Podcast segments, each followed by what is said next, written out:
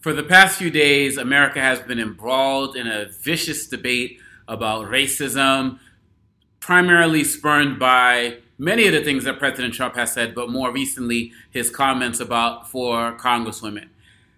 One of the challenges, I've seen many problems with this discussion on, on television and in social media spaces and, and everywhere else. And it just frustrates me as somebody who does this work as relates to ending racism, as relates to diversity and inclusion one of the challenges I have is that the reason why so many people are, are, yelling and shouting at each other is because most Americans don't know what racism is, particularly if they haven't experienced it. We don't have the language to really use to di- to to dissect the conversation, so everybody just gets into a shouting match. They can't even break down the different language about the difference between, say, prejudice versus racism, right? And so this is what we get when we have a country that can't critically think about issues of race. And then I look at the journalists who don't have a strong. These journalists out here, quite honestly, I feel like every journalist should take a course in racism and what and what racism actually means because they don't know how to ask the proper follow up questions. Whether they're talking to President Trump, whether they're talking to uh,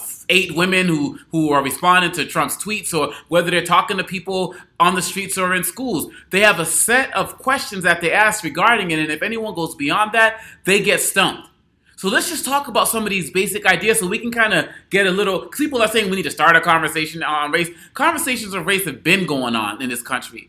It's just a question of whether people, other people, want to decide to join it, or whether people like Trump want to just shatter it by just openly coming out through a racist language and have people flock to defend him and, and, and, make mocking comments like, "Oh, having white people say, oh yeah, I'm a person of color," or "Yeah, I've been told to go back to this and go back to that." People making a mockery of it. People make mockery of things because they don't understand it and they want to deflect. So, can we start to break down some of the language? For example, let's talk about prejudice, right? When we talk about prejudice, we just mean prejudging. You prejudge everybody. We all do it. And the less we more about, the, Donna Ford said, the less we know about each other, the more we make up. We all do it. We make up our minds quickly and we change them slowly. When we get to racism, I like the simple Joe Madison definition: prejudice plus power equals racism. So yeah, I can hate white people, for example. Of course, I don't. But when I start, but if I don't have the power to do anything to them, I can only have prejudice towards them. Once I start to say you can't have this job because you're white, or you're my student because and because you're one of my white students, me being a professor, I'm not. I'm going to make sure you don't get an an A in my class. Then I'm exercising racism because I'm singling them out. And then, of course, we take it to a larger level, and then we start talking about institutionalized racism. Have you ever even heard that conversation? That that word, that term term on, on, the news, people can't even separate when we're talking about how institutions like the government have worked to keep people of particular races down. Again, conversations that people can't have. But let's also introduce the concept of what Dr. Ibram Kendi mentioned with, with a racist idea. So many people may not necessarily be racist, but they have racist ideas. He talks about, for example, basically the way the logic would go is that if you see black people and you're not a black person and you start worrying about whether they might rob you, that is a racist idea. See, a racist idea can be challenged. Somebody who's racist might be hard to deal with, but so you can challenge that because if you stop and think, that's an idea. Where did I get that idea from? Oh, my grandfather taught me that, blah, blah, blah, blah, blah. You can change that idea with exposure. But somebody who is complete racist needs a lot more. We talk about George Wallace getting shot and then, you know, seeing the light, right? Those types of things. Or having experiences when you get more exposure to other people. At the end of the day, America is dooming itself right now because we don't know about racism in terms of how to define it. We don't know what it is unless we've actually definitely experienced it. And, and I'm quoting Joe Madison again, for many black people in America, racism is a kitchen table issue. So, and, and it's not to say that every black person knows how to talk about racism exactly, knows, but the fact of the matter is, people who have experience, they know. They, they, they know, they, they feel it. And a lot of people are on television now talking about something they haven't experienced because of their privilege. And all privilege is, is the ability to not have to speak about something because it doesn't affect you. Me being a man in America, I've been told that I can't get a particular job. I've been told that I can't get a particular job because uh, they need to hire more women. So, yeah, that's a form of discrimination towards me because of my gender. But would I ever say that I have experienced discrimination because of my gender. So now I know what it's like as a woman to no. Well, not if I want to be taken seriously, but a lot of cats don't care about being taken seriously. But that's the thing. We go into these little snippets and, and, and thoughts about different particular, uh, particular, then we say, oh, I've experienced it too, and completely minimize other people's experiences. That's what's going on right now. People are minimizing the experiences of these four congresswomen. Not only are they doing that, they're putting a squad, they're, they're putting a, a target on their back. They're putting, they're, they're marking them.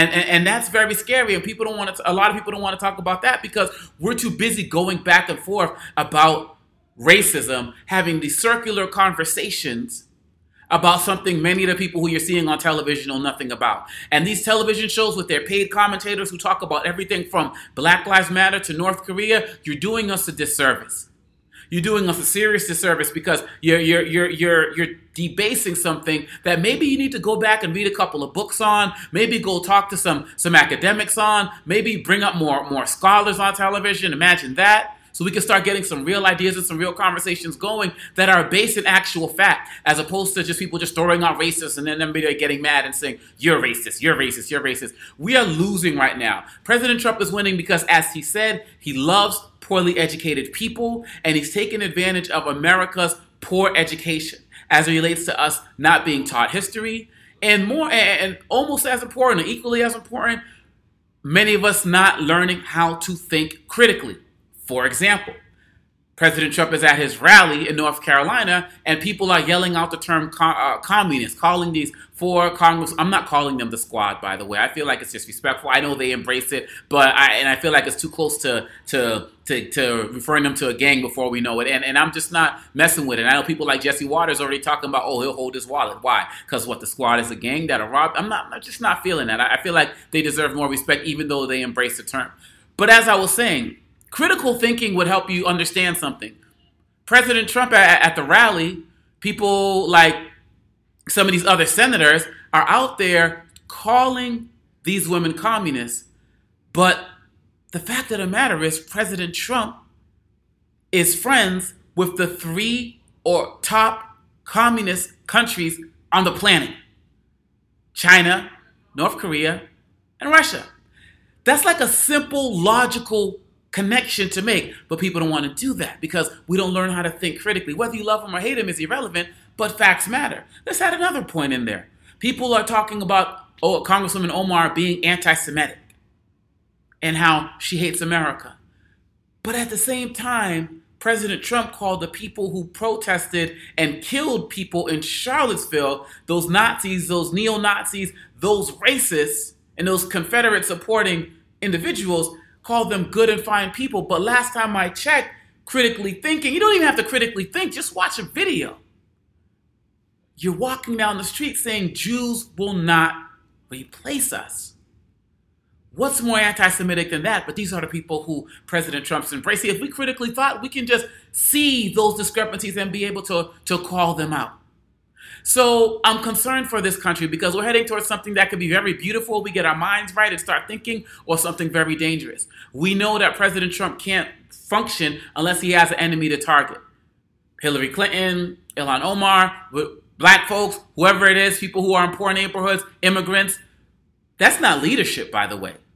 That's somebody who's insecure in what they're doing. But what are the rest of us going to do? What are we going to do about it? We got to start educating ourselves. We got to start engaging in civil conversations because our politicians can't do that. They're throwing out gavels, giving up on votes, walking out, having things struck from the record so people can't mention racism for 24 hours or some type of nonsense. We can't expect the leaders to lead us on this, so called leaders. We can't expect our journalists to do it.